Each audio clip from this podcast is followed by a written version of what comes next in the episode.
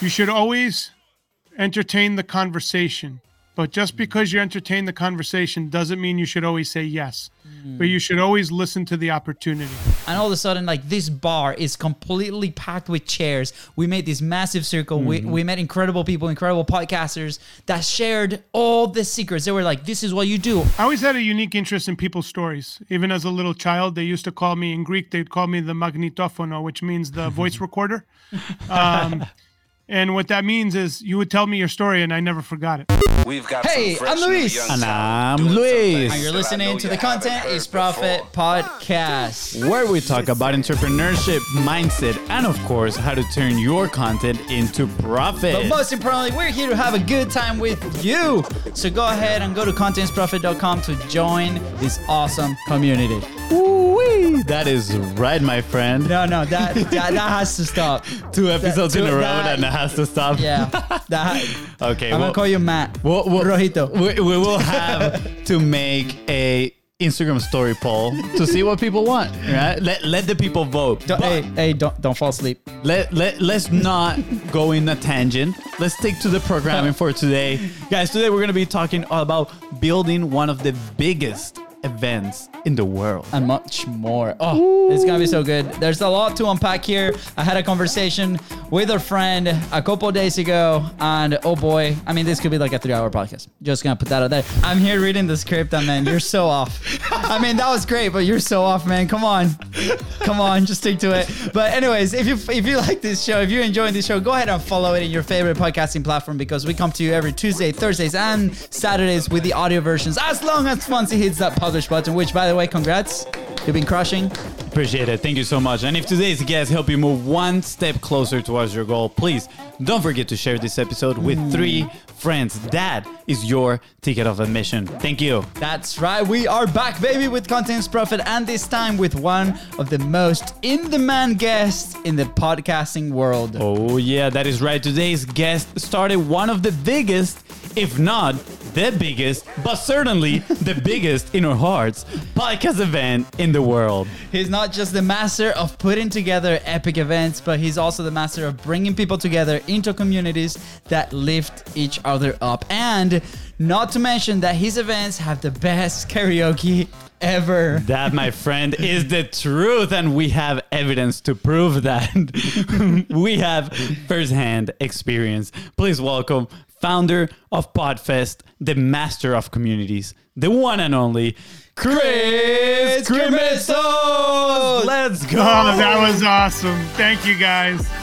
Oh man, Chris, I'm just gonna say I'm gonna throw my brother under the bus right now. He miscued the, this nice song, and there was like this. I don't know. Uh, hold on. I don't know if you realized, but in this live production, there was something happening over there that I was trying to manage right on time. So I think this was came out perfect. Yeah, I, I think good, Chris knows good. what I'm talking about. so uh, he's like, yes. Anyways, Chris, dude, thank you so much for coming. This is so exciting, especially because uh, this awesome event is coming Mm-hmm. very, very soon. But we'll talk about that in just a little bit. Uh, we're interested in your story, man. Like, how do Oh, you end up like creating this amazing platform for so many creators and business owners? First off, I'm excited that Fonzie got eight hours of sleep. I, I got about two or three, but I, I'm feeling great. I flew in from Nashville last night, and you ever go to the airport and you forget where your car is parked? Um, So I parked in uh, long term, and I was in the wrong parking garage for about an hour until I figured out my car was on the other side at 1 a.m. in the morning. Oh, Yeah, boy. definitely the two and three hours of sleep. That makes sense. but no, I, I- mean, luckily I got some, I got some sleep at least, uh, and I feel great. Podfest, the community that we're talking about, is an in-person but also virtual community of uh, independent content creators. The majority of them are podcasters, but we also own VidFest, which is YouTubers, and we're starting to expand into Amazon Live and different uh, mediums. So I got started in events um, almost 12 years ago, and I got started in a lo- from a local level doing meetups. I've done over 2,000 meetups. uh, literally, one of my favorite things to share is I remember once five years in, after doing a meetup every night of the week, there was a holiday that I forgot, and I scheduled a meetup, and no one showed up. So uh, I realized, you know, let me go home. It was five o'clock, and I'm, I, I went in to my house, and I think my wife and I were dating at the time. I remember saying to her, "There's something wrong," and she goes, "What?" I go, there's people outside and they're walking their dogs and they're not working. And I remember her saying, You dumbass, normal people come home at five o'clock and they walk their dogs. And I remember right then I, I was a little out of balance, I, but passionately so. I hadn't been home before 9 p.m. in like five years to where it was an odd thing to see that, if that makes sense. Yes. Um, so, anyways, I love community building. So I started from the grassroots, and I started when there would only be four or five people showing up at a meetup. But I was able to parlay that into the community that's known as Podfest, and we started with 100 people at our first ever official Podfest, and over time we've doubled it year over year. So now we're eight years in the cycle, uh, and two years ago, pre-COVID, we had 2,000 attendees. Wow. Uh, since then, we've set two Guinness World Records for largest virtual events in the world. So the good thing about the first virtual, the Guinness World Record, it was amazing. We we were just looking to have fun and bring everybody together during the the uh, complexity of COVID. It was a very dark time. yeah. The second one was to make sure people knew it wasn't a fluke. That our community is real. We love each other. We support each other. But my skill set is in community building and bringing people together. Yeah. What uh Chris, by the way, thank you for bringing that together because we were part of like the 2000, 2000 people one like two years ago. Um, 2020, yeah, right before the lo- lo- lockdowns. yeah, I remember coming in to, to check in and they were like, "Hey, do you want hand sanitizer?" And you had these stickers like in case you know people are not really comfortable. I think, and we did it. I think it was like Orlando, Florida, and we got invited by one of our friends that was speaking at that time, and we had no idea that podcasting was gonna become the thing that it became for us. Uh, that event really started uh, this this flame now, and uh, it, it turned into this incredible venture that we've been able and blessed to to experience. So I want to say thank you from the bottom of our hearts for putting that together because Chris, like you literally saved our business. You literally saved um, you f- because of you and the event that you guys put on. We were able to employ six people, and uh, their lives have Wow. changed massively uh, where they live. Uh, so thank you. Uh, Congratulations to both of you. thank, Thank, you, man. Thank you. We really appreciate it. um, what inspired you to start those events? Like, there's so many, and uh, you know, I'm sure like there was like there were dark times too. I've been part of teams that build events, and I've been part of teams that have created events like that from companies like Red Bull to something called One Spark that we threw like a 300,000 event, 300,000 people like weekend event here in Jacksonville. It was crazy. So like I've been in that range, and I know a little bit of the behind the scenes. So and it's crazy. Everybody that works in events is like, do not do events. They're like, you're insane. But somehow we keep doing them, right? So, like, what inspired you to to start that? So you know, a lot of people will say they'll uh, when I'm doing business, they're like, "Oh, you're an event planner, or you're this," and I know the two of you know what I do. So I'm not an event planner. It's one of the things I have to do. To I'm a facilitator of communities that allow for greatness to happen, and I'm very uh, clear about that. So there's a lot of work that I have to intentionally create for that to happen, and then for the event to grow outside of myself, we've adopted holacracy, which is what Tony Hsieh used in Zappos to allow the community some autonomy in how that greatness could uh, spread out outside of uh, me and the organization. So it's not a solo pillar. It's actually think of it like almost like an octopus, where the community takes over different legs of the event. Yep. We just create the ground rules so greatness could happen, and then we watch it. Uh, the majority of it's amazing, and every now and then it's not so amazing. Our job is to pay attention to that and adjust accordingly in order to keep growing. So, what inspired me um, I grew up in New York and I came from a very big fat Greek family. Uh, and what was interesting about that, I didn't realize I was born into uh, a family ecosystem in where connections were uh, there. So if I needed a job, I think my first two or three jobs, a cousin of mine referred me into a company for a job. So, but I was an entrepreneur. So these were jobs in between my entrepreneurial endeavors when I would go broke and I needed money. Then I go back to the next entrepreneur endeavor. So the interesting thing is, I didn't realize if you are born in, into, in, in New York, uh, people are multi generational. So it's very easy to get connected if you have a family structure. When I moved to Florida 15 years ago, there, for me and many of the people that moved to Florida, there is no such thing. So the way people create connections is going to meetings. Florida probably has the largest amount of associations of any state. I, I forgot, I looked it up, but it's over 14, 15,000 associations Wow. just in the it's an immense amount of and you have to ask yourself why is that well one out of 10 to 12 floridians are born out of country eight out of 10 are out of state so the majority of people are not native to this state Therefore, connectivity must happen through uh, some kind of facilitation, whether it's One Spark, uh, Synapse down here in, in, in Tampa, these events, Podfest. So Yeah. I set on that mission of asking myself, how can I connect to great people? And how can I create a system where I don't have to deal with? Uh, I'll, I'll tell you my formula. It's very simple. Uh, I'm looking for people with a positive mental attitude, and we actually um, we have a system of how you facilitate that. So one, uh, originally when when we had a very local group, what we would do is we would interview the person for up to an hour time, and we would listen to see if they're a false negative or false positive.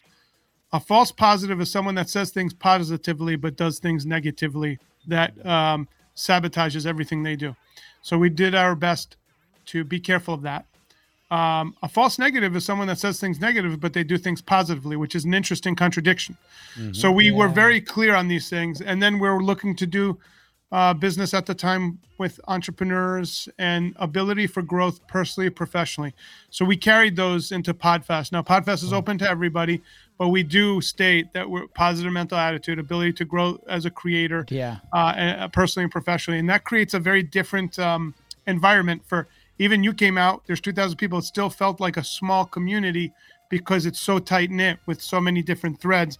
It's been created by design like that from when we had 13 people at a meetup. That's so cool. Wow. That- that's so cool. Yeah, absolutely. I mean, definitely, you can tell you've been over 10 years mastering mm-hmm. the art of putting this together. I mean, like you mentioned, you're that facilitator of communities. And I love how you positioned yourself in there as well, right? I can I can tell is is done very on purpose and we can see the effects, right? Like once you tell this and we look back at the Podfest event that we've attended, it's like it is there. All that you're talking about, it is very clearly in there.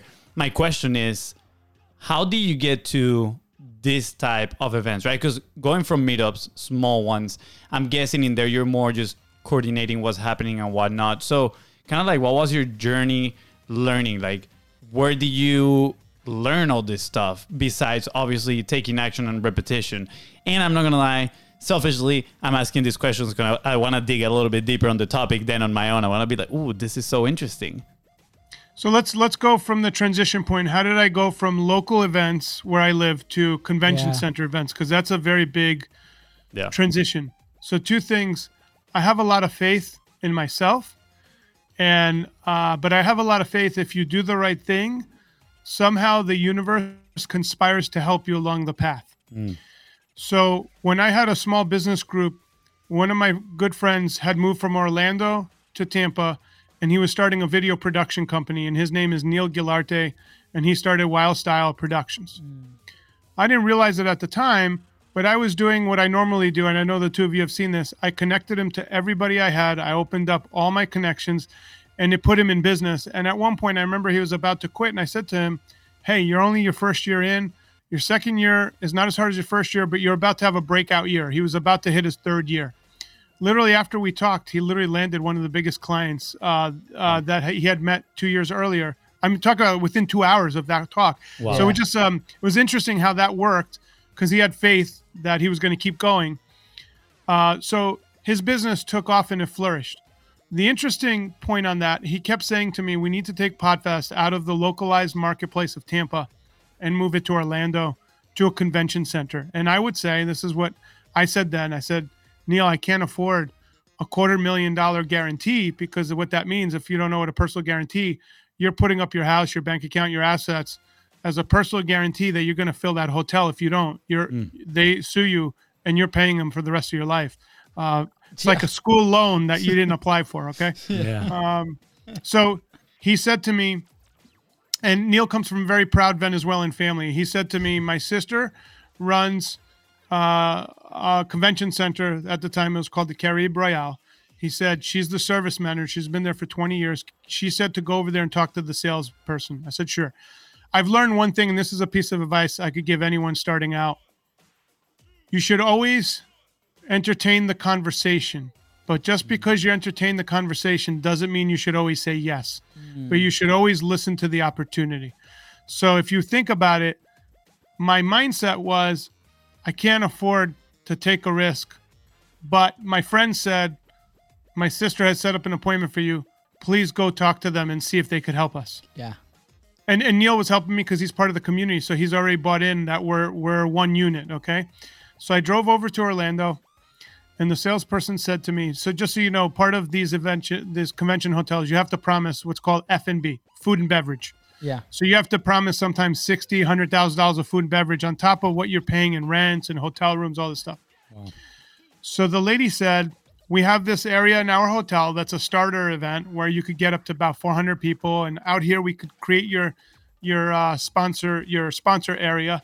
And in my head, I'm thinking, oh man, it's going to cost me a lot of money. She said, well, what do you think you could do? And I said, well, we just did this event in Tampa. We have like 20 sleeping rooms. It's kind of funny now because we do 2,000 sleeping rooms. Yeah. Like we had 20 sleeping rooms.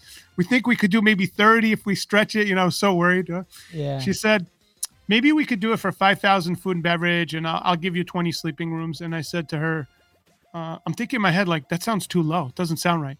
And then she goes, well, we'll do it for $3,500. She started negotiating with herself and she basically gave us the hotel. for all intensive purposes, that's like giving you a hotel for free yeah. Yeah.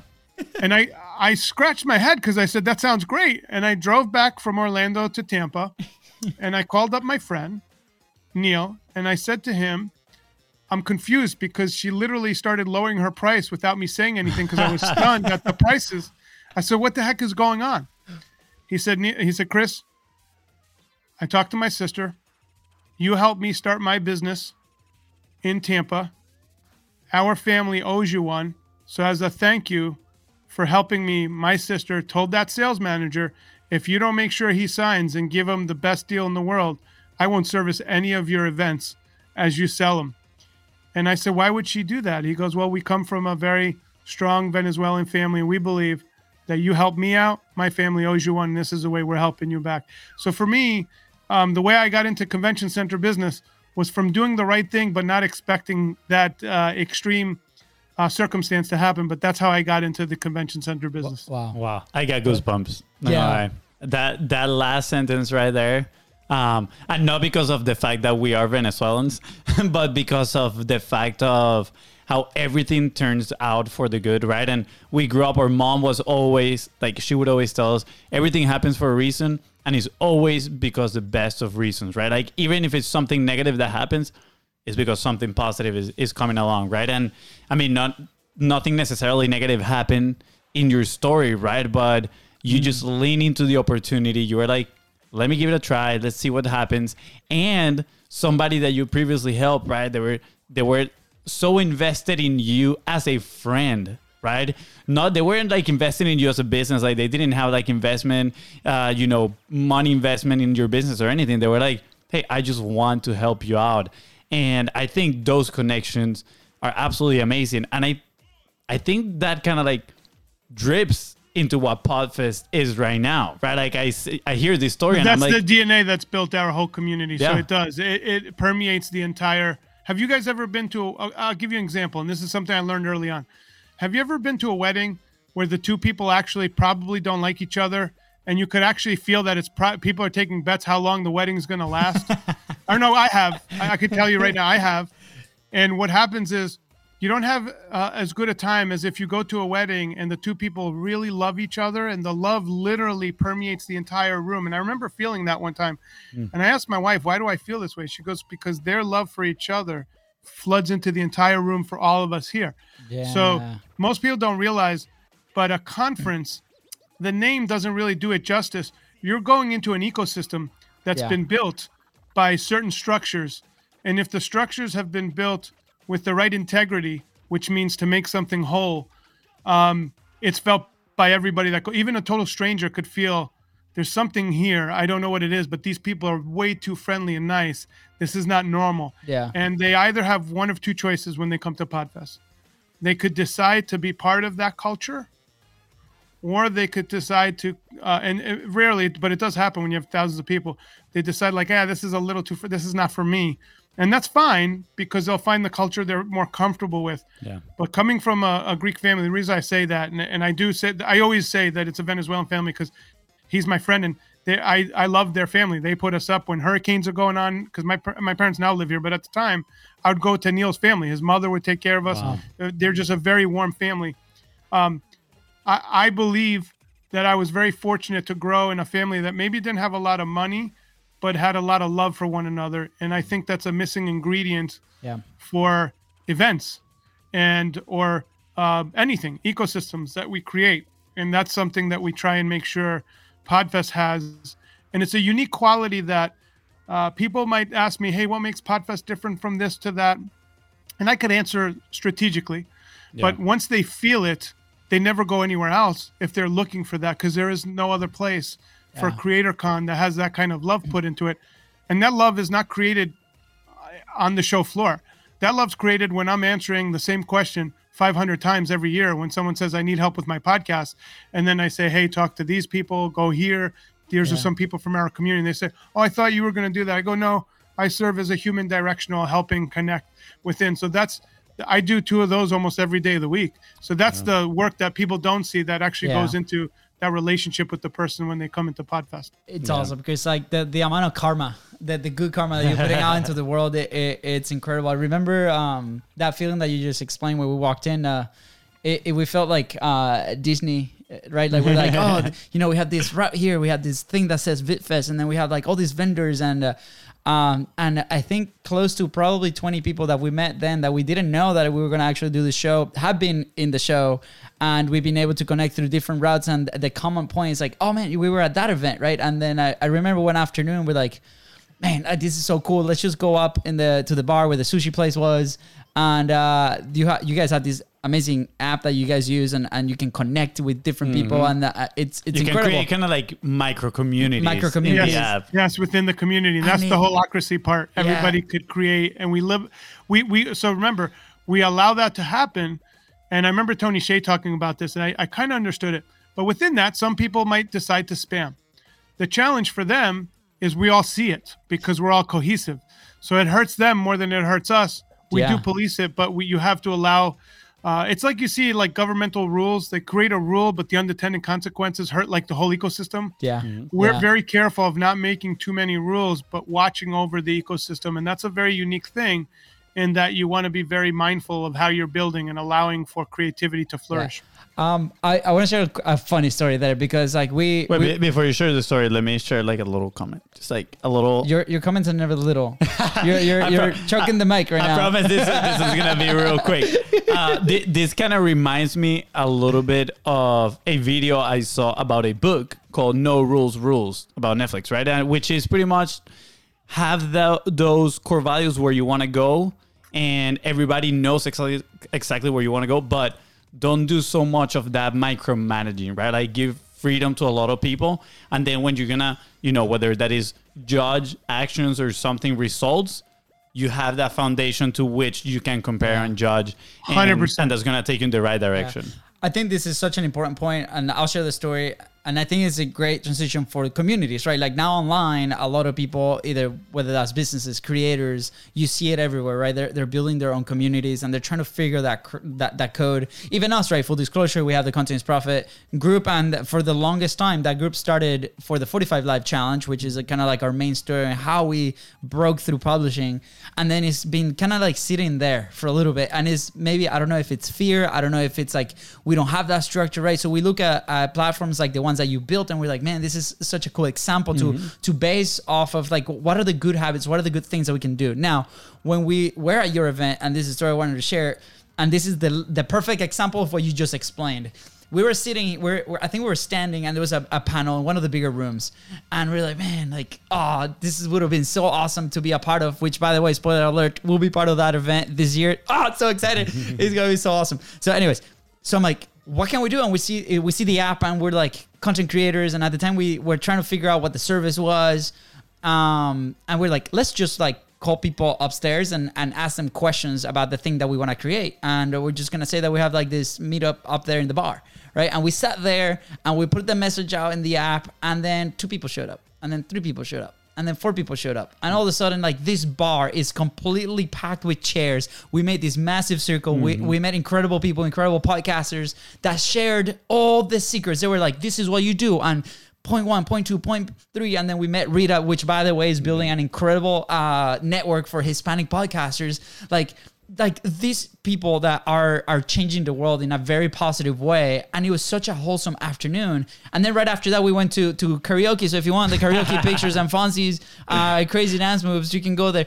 But that moment like I remember like it was yesterday, and that that created such a positive momentum in what we wanted to create and do, and because of moments like that, we're able to do what we do. So everybody listening, like if you have obviously the possibility to come down and, and go to Podfest, please go and experience this because it will change it, it will put, point you in the right direction. Yeah. But also, if you see these events, go experience, meet people, have conversations, connect with one another. And uh, yeah. so, so again, like thank you for, uh, for the example that you guys are setting in, into these things. Uh, I don't know, Fonzie, you, you want to check the mic, but yeah, I got on. a I got a question here that's been in my mind since before we started the podcast. okay, is so Chris, and I'm gonna add the context of what you just shared, right? You went from those smaller meetups to those conference rooms, and you shared that story, that pivotal story, amazing, goosebumping story. But now I'm curious, how did you go from I don't know, maybe 20 people at a meetup to putting 2,000 people in a room? I I believe that now it is probably easier because you got the community that promotes itself. Like they're all uh, probably expecting and waiting for the event, and it's way more exciting. But at the very beginning, when you were, you know, maybe a little bit scared that you potentially couldn't fill up that event space, how did you manage to get all these people? You, you want the you want the juice, the secret sauce, the marketing side. I want the I okay. want the I want the secret sauce. That is true. Well, let me give you the the two fate the seesaw. Let me give you the before and then the Orlando. So Orlando would be the pivotal moment from saying we're not going to play small. We're going to allow this thing to grow where it needs to grow, and that's a big difference. So in Tampa, we had a base because I had done thousands of meetups. It was not hard for me to get 100 people at the first ever Podfest. Uh, there, and, and there was it was new. So when something's new, just like right now with blockchain events, people show up for it. Okay, mm. doesn't mean that they're going to come back next year, but they show up. Yeah. The next year, so we the next year we had 181 people, and that's when we really targeted people outside the state to come in. So intentionally, we said we need to invite speakers from outside of Florida because we want this to be big. Mm. And one of the feedbacks at that moment is in Tampa, we have no zoning. So many hotels are next to uh, strip clubs, uh, like dance clubs. Uh, mm. Uh, so one of the ladies said, "Why did you put the hotel next to a strip club?" Um, you know, and I said I didn't even realize it because all our hotels in Tampa tend to be next to different clubs like that. So we said, okay, when we made the transition to Orlando, we said, how can we fill? How could we double the size from 181 people? Yeah. A couple things. We were making a documentary film about the momentum of podcasting. So we knew that was going to help us market the mm. the the next event. Two, we had bigger space. We could expand our exhibit floor. So we went from eight exhibitors to maybe 15. Mm. I know that sounds small, but uh, 15 exhibitors, you have to times that by let's say three or four people per exhibit table. So that means you're going to have 60 people just on the exhibit side. Yeah. Now you have, we had more breakout rooms we had four going on for speakers. So now you have about 60 speakers. So just on that, you have 120 base. Yeah. And now you have um, 200 ticket buyers. So now you're at 320. And then you sell your your different promo codes. You get everything. So we had like 373. I remember I'm very good with our numbers. Then what we did to even make it bigger is after the event was done, uh, let's say at five o'clock, we showed the first draft of the movie at that Podfest and invited oh. anyone else that didn't want to buy a ticket to expose them to our community. Mm. So that actually brought in another 150 people that got to see what we were doing. Awesome. And that allowed us to help build momentum. So the crowdfunding campaign for the movie was a big generator of buzz, awareness in the industry. Uh, those factors I just told you. I speak a lot, so I do a lot of small speaking gigs at meetups, and I sell tickets when I do them. I'll give special prizes. I'll look for volunteers because that's another way people could buy in to uh, grow. So that's how we grew that. Then from there we went to 496. So there wasn't a lot of growth that next year comparatively. Yeah. We we we, we pre-sold tickets, so you sell about uh, 50 to 100 tickets um, into the next year. So that allows you to start mm. with a lead, so to speak. Yeah. And then you do all that momentum. In the process we've created a lot of unique specials and i'll give you a couple of them. If someone's a speaker we give them a speaker plus one. It's a half off code for someone in their tribe. We have a pay it forward program that allows people to apply for tickets that cannot afford to attend. We give quite a few tickets in that thing, but we do ask them to verify why they need the support. Um, the Facebook marketing ads are the smallest part of our marketing. Uh, we have our speakers create speaker cards. We create really great graphics on our create speaker cards. So we had 20 speakers create their own unique speaker cards. I'm going to let you in on a secret we're doing right now as a, our team. We're going to have a team meeting. We're going to ask those people if we could use their designs as a credit to them and give them to all our speakers to then put their headshots in and have multiple different speaker cards to use as needed whenever they need that are even better than the ones we created. So we're always thinking of marketing techniques of how do we incorporate the community to partake uh, in what we're doing. And we do have a pod labs once a month now, but to speak to your question, Fonzie, it's um, constant marketing, constant helping. A lot of it's helping people. Like if I go speak, you're not going to sell a ticket to someone that doesn't know you. You might sell one because they're ready, but there's 10 people they're thinking about it. So I give them my email, reach out to me if I could help you. I let them schedule time on my calendar. And then as I'm helping them, I say, hey, I'll give you a 20% off code if you'd like to attend. If you think what I did was helpful, it would mean a lot to me if you came to my event. I think I could help you even further. And through those things, you uh, generate momentum. You're correct to say that we have major momentum now. So it is, Oh, yeah. it's still hard, but it's a lot easier. Let's just put it that way. Yeah, absolutely. I feel like you got you got a lot of people cheering for you guys. And I mean, so many people invested in the community. Like you said, right? You have uh, people create their own cards to promote this, and they go out of their way because they're excited to be a part of it, regardless of whether other people are going to use it or not, right? They just want to be a part of it. And I think that should be a goal in anybody that is looking to build that community, right? I think a lot of communities being built right now. Um, I do join quite a few Facebook groups here and there, mostly because I'm like trying to uh, group hack, if you want to put it that way, right? I'm like, oh, let me see how they operate. How are they running things? And a lot of it is just let me try to get as many people as I can on the front end. And I know they're going to drop in a week or two, but the whole idea is to get to connect to connect with them in a sales way uh, in that first or, or two weeks, right? It's not about let's build a strong community that people are helping each other out. That if somebody asks a question, you don't have to answer because you got somebody else that's been monitoring the group for three months come back and answer that question.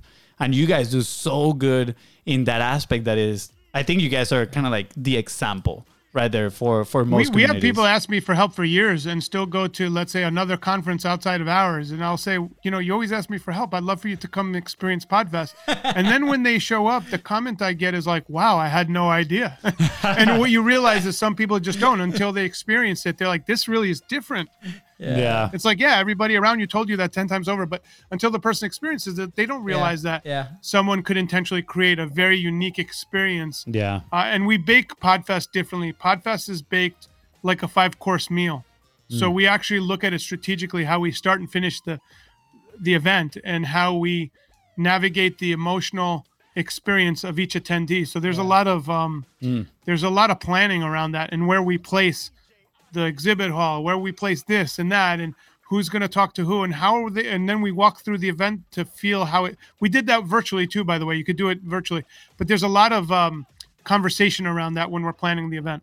Yeah. Kind of like that customer journey, I'm guessing, Yes, ingrained on yes, the. yes. I'm very I'm very curious on the creative process because like you just mentioned, I was like busy taking a lot of notes here. I'm like the, the event blueprint, right? Like all the all these ideas, and I'm sure you have like so many, right? We we mentioned a little bit of guerrilla marketing side, and what's the creative process? Here's why. Uh, when we when we talk about the Content is Profit or podcast or a platform, right? Like each each show or each podca- podcast has like their their secret sauce, like how they do things, right? And uh, just earlier today, I was in a conversation with uh they're like a technology company. They're trying to launch like these podcasts and they're trying to figure the system out. And I'm like, let me walk you through like our process and and why. And then we listed all the items that we do from like inviting the guest all the way to like after the the show and the follow up, right? And they're easily like they're like 40 steps there, but like there was like a lot of trial and error in these things. And then on top of that, we got to market and these ideas. And Fonzie just sent me these DMs like incredible collab thing on Reels, and it was like it was a cool cool format, right? But then the creative process can get overwhelming for a lot of people, especially starting out in, in something like this. Do you guys have a system on how you come up with these opportunities? On how do you keep them? How do you go back to some of them maybe? How do you test them? Is there something that you guys do, or is this literally just like 10 years of doing it and it's on your head? So a lot of it is past experience, but we do have a process behind me. There's charts that I write on whiteboards all the time, erase. Uh, so we have a Slack channel for our team to communicate. Uh, so that's one tool that we use. We have Google, uh, you know, back office for everything to aggregate. Every year we start a new file folder, and it, then it delineates and it auto populates contracts, logos, uh, micro, like literally everything there. Um, and then for marketing we have uh we have we have a structure but then we also have to go with the flow because there are there are things that uh we listen to the community to help co-create a lot of our marketing. That's what makes it very different in that someone will come up with something in the community that we think is great and then we create it. So at pod labs a few months ago uh alex sanfilippo pod match was So making fun of larry roberts of the podfest messenger the editor and he called him Cool Cat Larry in real mm-hmm. time. And they were all joking around. It was all fun. Yeah. In real time, someone found an image of Cool Cat Larry. They posted it in the chat. This is all while Larry's teaching, so he doesn't even know what's going on. All of a sudden, at the end, we said we had an NFT image that we were going to create of Cool Cat Larry with the red hat that Larry always wears. And we might have an NFT image now that we give to people as a joke at Podfest for fun. Now, all that was created in real time during a Pod Labs two months ago because we're all having fun in the chat while he was speaking. Um, So you guys then, were like- not paying attention at all. Like, so the secret is not to pay attention to a presentation. yeah, we were well. me and a couple other people were definitely not paying attention. I'll give you that. Uh, we were kind of like, okay, we know this stuff, but let's have fun over in the chat. Uh, and that's one thing. Like virtually, we always encourage people to talk in the chat. Yeah, Uh, yeah. So our chat, you guys have been part of it. It like, Yeah. it's like ne- never ending. Yeah. and we encourage people to send DMs. So you have to realize if it's virtual or in person. Here's the interesting thing for anyone listening to this: we were just as successful successful virtually as we were in person because the same rules apply. It just we had to ask ourselves how are we going to build the architecture. We asked the same questions. We just have different tools and modalities, but the same impact and the same outcome happen virtually. So, Yeah. uh, and actually, we reached more people. Yeah. Yeah. I uh, I want to encourage people like if they're listening right now and they're they're thinking about it. We're gonna leave all the links right below. So if you can in person, obviously come hang out. Uh, it's gonna be so awesome. Uh, if you can virtually, go do it. But here's the caveat, right? For the virtual experience, personally, I didn't carve out the time to to to spend with the community, like personally, and I think that's where it broke for me. Uh, because I was like, man, like like it.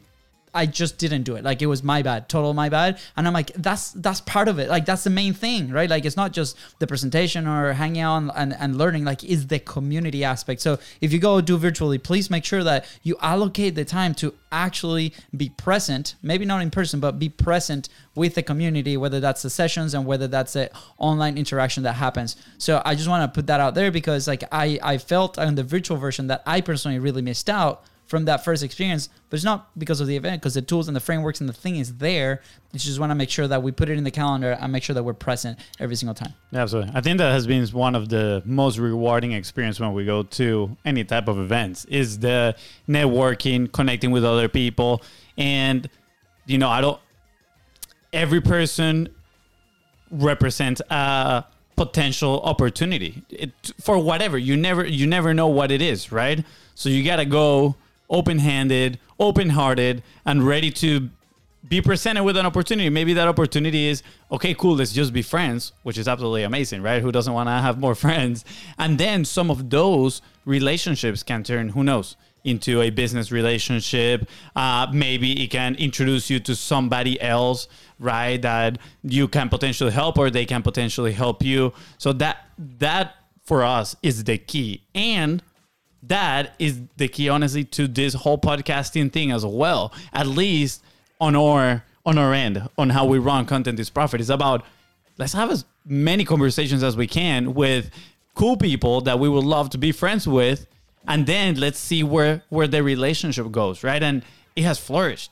honestly like the podcast has flourished and our relationships and business because of the people that we get to meet inside of the podcast so Can can I share Yeah. my philosophy on relationships? oh please do So, the greatest relationships are created when you have no desire for a specific outcome other than to discover how you could build a relationship and If there's synergies, amazing. If there's not, appreciate the other human being in the room. And I have a story that happened to me when I was doing those meetups. Here I am in my late 20s. I just moved to Florida and I'm just doing tons of meetups. And there was a gentleman by the name of Jerry.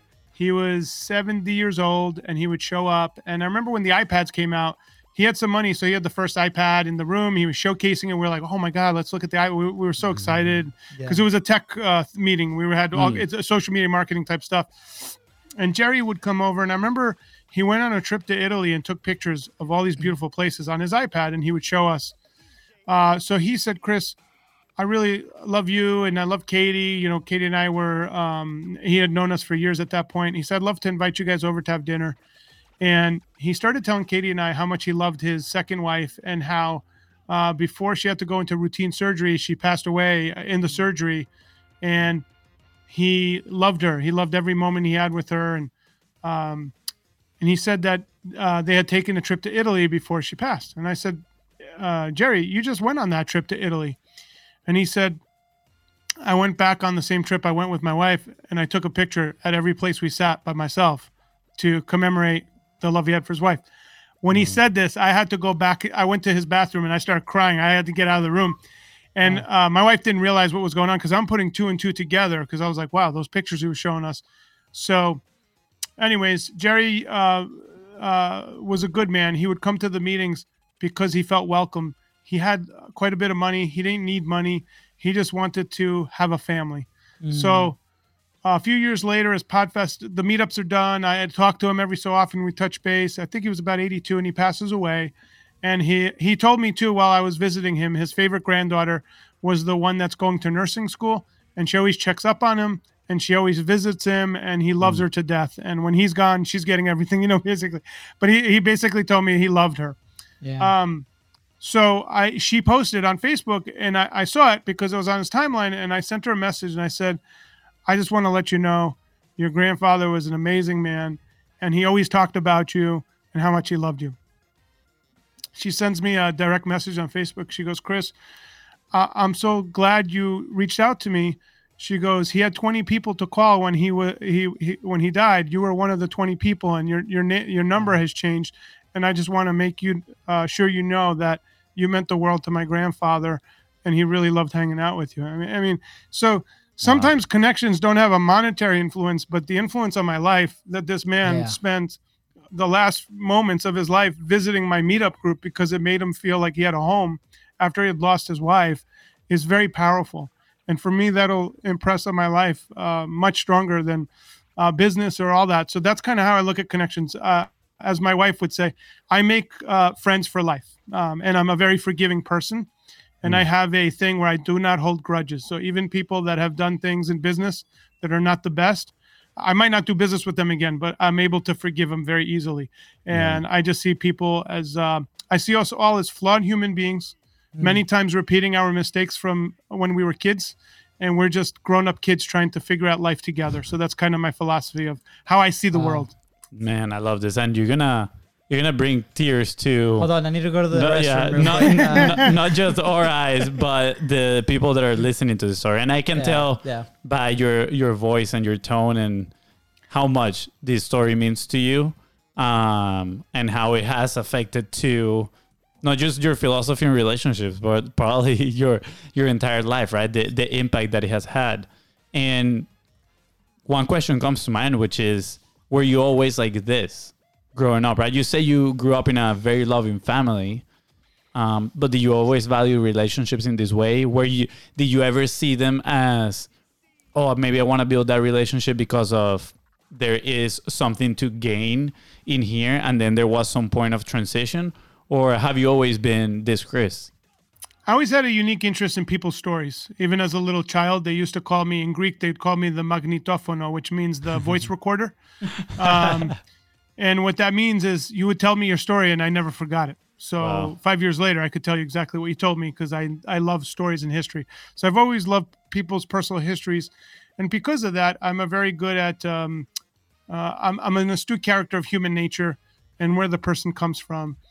Um, Have I always? I wouldn't say I've always. I would say my late twenties. Uh, I was chasing money in my early twenties, and it it was very frustrating. I would get very frustrated. Somewhere in my late twenties, I took six months off. I was very fortunate. I had sold like a real estate investment. I had some money, not a lot, but enough. Whereas a single character, I didn't have to work, and I could um, take six months off to think.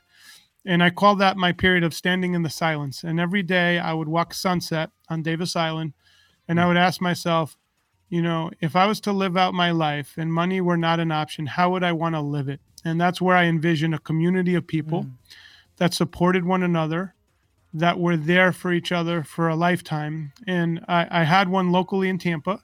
And then I infused that community because remember, the first group of people came out of that original community into Podfest. Yeah. So Podfest came preloaded with the DNA that I built for over nine years and those friendships are still with me. I could call any one of my wow. friends from my old community, and we talk to each other, see each other, and those friendships are still as current as they were uh, then. So, um, in my late twenties, I made a more conscious effort to strengthen my my bonds with people. And you have to understand too, if Armageddon happens tomorrow, let's just say, and people are saying, "Oh my God, the whole world's going to come to an end." Let's say all the supply chains come to an end tomorrow all you have at that point is the connections with other human beings. So they won't care if you're a billionaire because that won't have anything to do with anything. Yeah. What will they care about? If you're someone that they want to help and support and someone that could add value and have a good time with. So, like, I always think about that. Like, does money mean much? It's good to be financially, we live in a world where financial success is very good and it yeah. makes life a lot easier. But the key is, don't we also want to have great friends to have good times to enjoy that money in those times with? And that's kind of I'm somewhere in the middle. I'm obviously strongly on the personal relationship. Money is a very uh, second to third tier, and you, you, have to realize that's why I'm very good at events. I never cared about making money, yeah. so I was able to build relationships without stressing out about money because I would make money through consulting in other ways as the event kept growing. That way, I didn't have to sacrifice my integrity for Podfest, and yes. I could do the pay it forwards and everything, and that mm. shows up. So now Absolutely. it's it's a full time gig, right? It's year round. We yeah. have a team, but it, before it was me with the stuff. You know, after a Podfest was done, I was taking stuff to my car.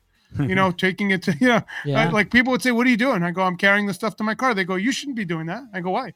They go, "Your event's so big." I go, "It is, but I'm the one running it. How do you think it's all? How do you think we're we're making this happen? Like you can't just give away hundreds of tickets without a, a cost. You know, yeah. yeah. it's a business. There's yeah. cost to everything. Oh yeah. wow, this, this, kind of reminds me of the recent interview of Joe Rogan with Mr. Beast. Oh. Have you, you heard it? Oh yeah, uh, did I? Yeah. Do, do you know who Mr. Beast is, uh, Chris? I'm guessing. I know who Mr. Beast is. I know Full Send. I know all of it. Yes, I'm a YouTube junkie, so yes. I watch. Uh, I love Mr. Beast. Question: Do you invest in the Full Send uh, NFT drop that they did? I did not, but I did look at it. I'm okay, not gonna lie to you. nice. So yeah, on that interview with Joe Rogan, he was talking, and honestly, you see how obsessed he is with what he does, right, and his passion, and also he's an extremely good person. He wants to genuinely help other people, and he ju- he mentioned something that it was so similar to what you just said about in my main channel. He's like, mostly I lose money. Like he's like, I take so many L's on that channel, yet I have the other channels to make money so I can pour it back into my passion. It's like I don't take any money out of it. Everything I reinvest into the business. And literally those were pretty much the same words that came out of, of your mouth right? Now you're like yeah i pour everything in here. Yeah. i don't care if i if i don't make money. You are detached from that monetary value uh, or that monetary outcome right? Yeah. and yeah. The rule my wife has just don't lose your shirt you know? Um, uh, make sure it's on the plus side. But when i say plus side there's times when we've done a whole event and we had 5000 left over to work a year. Wow. Yeah. for 5000 left over so it's not you basically donated a year of your time of yeah. you know ten thousand whatever it is thousands of hours because if you were to get paid, you, yeah. what, was it five dollars an hour? So yes, the answer is absolutely. That's why we that you ever see how many prizes we give away? I mean, yeah. we've literally allocated. Uh, people said, "How do you give hundreds of prizes?" Like we literally take a percentage of our profits and put it to the prize pool, so 300 people win. I mean, that's a, you can't do it any other way. People give us prizes, but it's only about 20 prizes. The other 150, 200, we're buying off of Amazon on Black Friday for Podfest, you know. Mm-hmm. Uh, wow. This is this is so incredible. Uh, because you're such an inspiration, right, for everybody trying to, you know, get into something like this, especially like the building a platform, right? We talk about that concept often in the show. For us, the platform our platform is a podcast, right? And it will evolve and uh, we'll add a little bit more on the sides to, you know, probably finance that thing. And we're trying to, you know, figure this thing out. So I was talking to the people at the, ca- the cafe that, that we always go in the mornings. I'm like, man, and uh, we just went to dream mode and it's like this place like co-working uh, location where you have like the free coffee, you have the gym, and then we have all these studios, and you rotate these rooms, and then as you rotate the rooms, you can donate the room to like a school or library, something like that, right? And we're like, and and perfect operation daily for me will be like what day one Content is Profit. Day two sports of entrepreneurship. Day three soccer stories like all these shows. And and, and that has been like for example for us just the fact that we can put our thoughts into into into words and into this mic and then other people kind of tune in and, and and share also their stories uh, has brought that that value. And i think like um even as a business owner that's all gains, right? Like maybe it's not monetary right away. You know, Joe Rogan in that interview, he's like, dude, I had my podcast for five years and he was losing money every single year, right? And then after that, it's like, okay, well, so so there there must be a reason of why people do things like the ones that you do at your scale. The, the there must be a reason why we do what we do, and this is what we're exploring this. And this so this conversation has been uh, so wholesome. I want to make a final reflection here because there's so many people out there uh, trying to find the secret formula, trying to find the, the, the secret framework to, for them to execute, right? And what you've shared today, I go back to that, and it's you created your own framework on how to build relationships, how to keep those relationships, how to create that event, how to market that event, obviously through practice and time and, and probably a lot of connections and, and network and conversations and making and friendships and all this stuff. But it, it, it is your system that is so, so, so powerful today, right? And for us, the only reason that we were able to keep up our show through like the last two years and about to go into the next couple of years with the news that we're about to announce is because it was our own process. So I really want to mm. encourage people go connect, make you know make, make have those conversations, have no expectations, and then like for execution and consistency, go and create your own thing, your own platform, your own process that you can scale no matter what. Right? I initially do not attach it to to the revenue side, right? It has to serve you first, and then you can move and evolve from there. And go to Podfest. And go to Podfest. Well, you know, uh, to that point, I wrote the book Start Ugly for that very reason. I'd rather, what happens in life is people get robbed by fear and they stop experimenting. And that lack of experimentation, they lead to a life that's unexamined and they don't even know what they like. So that's why a lot of times you'll see someone that was an executive for 20 or 30 years, they're laid off at 50, they were making quite a bit of money and they're miserable because they don't even know what they like. They were doing what they thought was successful by bringing in money.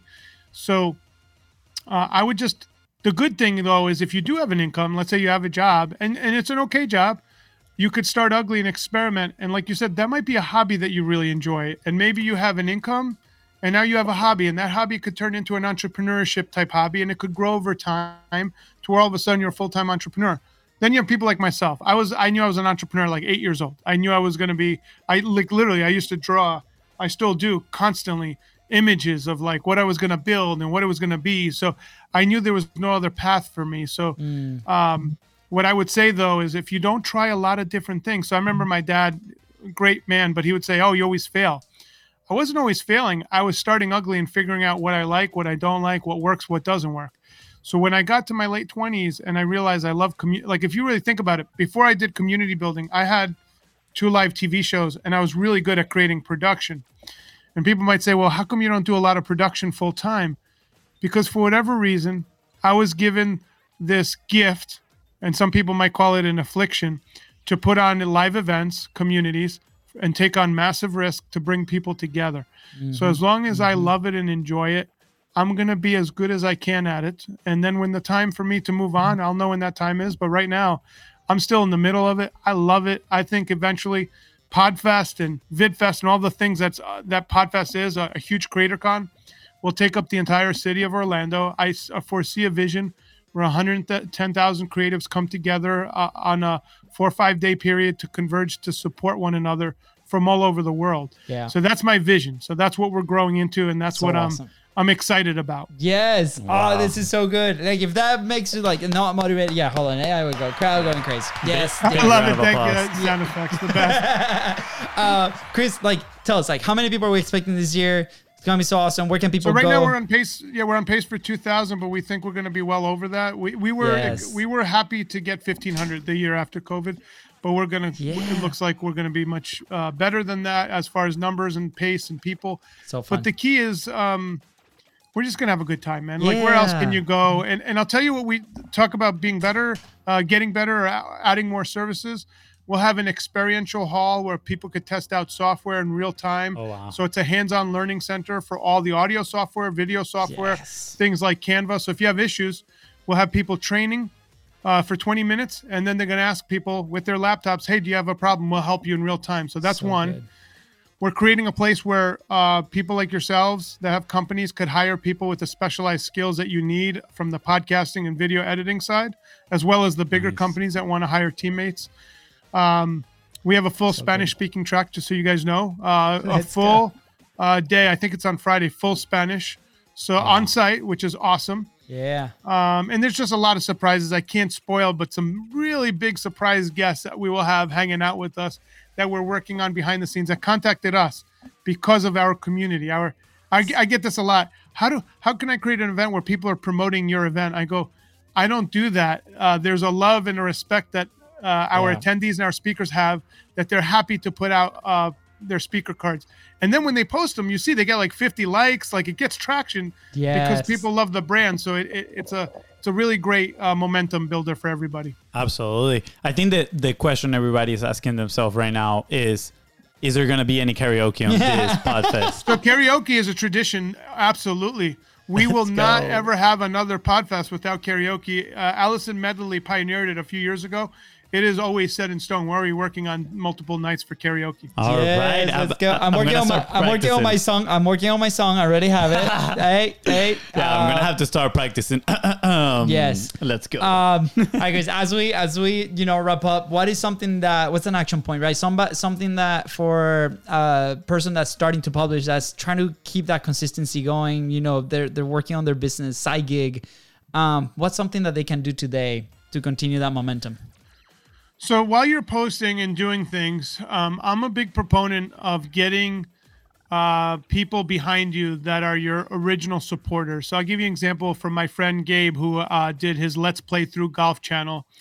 When we, he had a couple of friends commenting to help him in the beginning, but then some people started commenting that he never met. So it was upon him to really get to know those people, build those relationships, and get to understand why they're following him. So what I would say is, you might think you only have one fan. I literally built Podfest at a, from a meetup level where I think the first meetup had six people, four or five people. Like it wasn't a lot. So and I loved up on those people, and they brought me uh, friends, and virally we grew together. So I would do that, and also a big one, depending on what topic you're. Uh, I would always relook at my naming of my show, SEO, just to make sure it's optimized for search, because that's a very easier way for people to find you. But love up on your early supporters, and I mean, I, I would give people gift cards. Like Mr. Beast does that too. Like I used to give five dollar gift cards back in the day. I used to give like gift cards, all kinds of things to the early at a loss. Like I was losing that month, but those people brought the ninety percent that followed. Uh, Yeah. So love up on your early followers. They're, they're your biggest supporters. Yeah. Oh, so good. Um, Chris, I know like this is maybe like a controversial out there. Uh, when you when you when you told me, I kind of had like a little itch uh, when we had that conversation. But um, this might be it might not be the question for you. Maybe who knows? But you told me like how does one sorry how does someone have one of the biggest events in the world without a personal social presence? Did that was so good, and I think obviously that's a question that we've been answering all show, right? And we ask these questions like, where will you be without publishing, right? So maybe publishing for you means something different, right, than the traditional mean of of the traditional meaning of, of publishing. So, what does that question mean to you, uh, especially in this world that is so digital, right? Today, Yeah, so I'm not a celebrity. I'm not a social media celebrity. So most people attribute, and I'll tell you right now, Gary Vaynerchuk's tried to do events and they have not uh, done well because they might do well up front, but people don't come back. And the reason is, it's built off his personality. I built a community off the individual so they feel welcome and they're building their brand within the community that we've built. So we built an ecosystem. It's a very big difference. So just to put it, it, it really helps to have a social following. And I did use Facebook early on. I was one of the first people to use Facebook ads when no one knew how to click on them, so I couldn't spend the money. So I'm very savvy to that stuff. But to say, do I have a do I have a blue check mark or do I have a big following anywhere? Not really. All my numbers are pretty mild. But I did the one thing I think that counts more than any of that. I cared about the attendees that raised their hands that I want to come to your event. I asked them what they needed. I connected them with their needs. I followed up with them and I help them build. So I think if you focus on delivering results, and if you're social media, you want to get big, but focus on the results of the people that are interacting with you, your business will be fine and it'll grow Yes. because you're focused on what's most important in that in that phase. Now, if you're if you want to be a celebrity, you got to have uh, virality and you have to build that. But if you want to build a business that's not based on that, it's not that hard. Uh, it's just you have to do the right things well, Yeah. and you could carry on with that.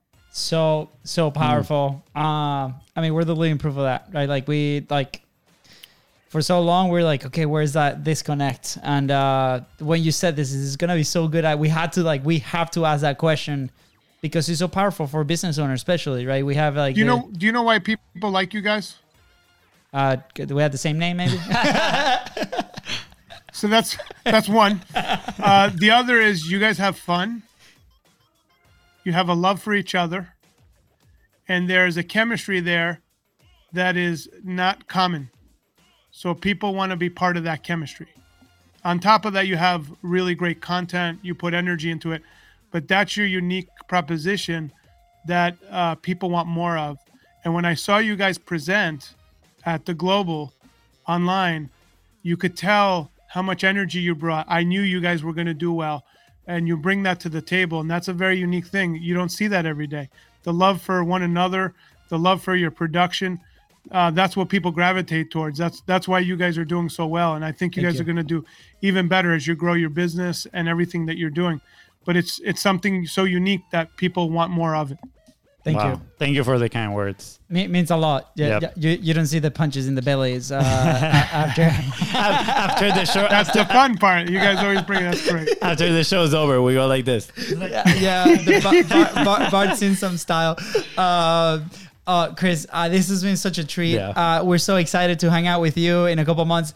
I'm gonna. By the way, I had this conversation with Katie. Like as soon as you like send me that message, and I'm like, oh my gosh, I I like completely ran downstairs, and we have a, a second baby coming mid-April, right? So I'm like, excited for you. Thank you, man. Thank you. It's gonna be crazy. So uh, I might need some caffeine, like, cause I won't be sleeping at all. You will, but uh, I remember, I'm like, baby, can, can I please go to this thing? Because like, she's like, do not book anything like you know a month before and a month after, and this is like right there. And I'm like, are you okay with it? It's in Orlando. It's so close. You can come hang out too. And she's like, oh, this is so awesome. And because she knows the story of that first event that we went to.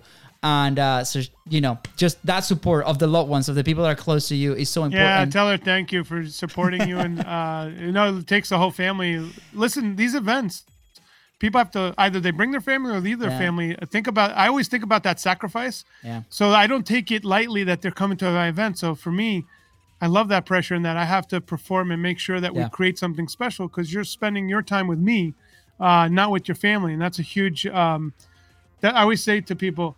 I, that's a huge privilege that I'm entrusted with, and it's something I will never take for granted. Absolutely. Yeah. Thank you, man. So awesome. It's it's a proof every single year. People co- keep coming back. Uh, we Yep. encourage everybody go click the links below. Chris, where can people find you? Where can people learn more about you, about the event, about the community?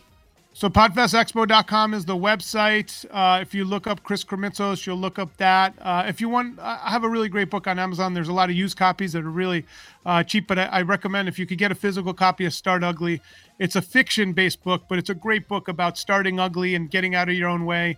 I wrote it really for myself as a reminder, but it's done really well. So highly recommend uh, grabbing a copy, and you'll get a, a really great uh, fiction story about someone that's stuck. Might have to, we might, might have to go get your autograph. Uh, man. I, I, I want to make a Chris style offer here. If you made it this far in the podcast and you just listen to Chris, you know, sharing about his book, just send us a message and we'll buy the first 10 people that reach out to us. We'll, we'll buy thank you you, guys a Father. copy Yes. of the book and we'll send That's it to you guys. Huge. Thank you. Thank you. That that means a lot to me. And buy the used copies because they're a lot cheaper and they'll take off they'll take them off the market, which helps with the new copies too. Sounds like a plan. Sounds Yeah. like a plan. Chris, thi- this is something I've had in my in my mind for the last few couple minutes, and it's something that a really good friend George Bryant has shared with us plenty of times, and it is winning by outcaring your customers. Right, like just care more about the people that you serve, about the people you want to help, and there's no other result than winning at the end of the day. You're gonna win. Amen to that. Amen to that. That's that's my whole that's everything we do. Yeah. Yeah. So thank you, Chris. Chris, anything Thank you want to add before we head out? No, I, I listen. I enjoy, this was a really nice conversation. You guys are really good at uh, making people feel welcome. Thank you for having me on your amazing show, uh, and I'm I'm excited to share this on my feed. So thank you both. Awesome. you. Thank you, Chris. With that said, guys, thank you so much for tuning to the Content is Profit Podcast. Go ahead and follow the show in your favorite platform and on social media at Beast Bros Co. That is right. And if Chris here made you cry today and made you feel super inspired and motivated to chase your goals, please don't forget to share this episode and and leave a five star review. See ya. Bye, guys.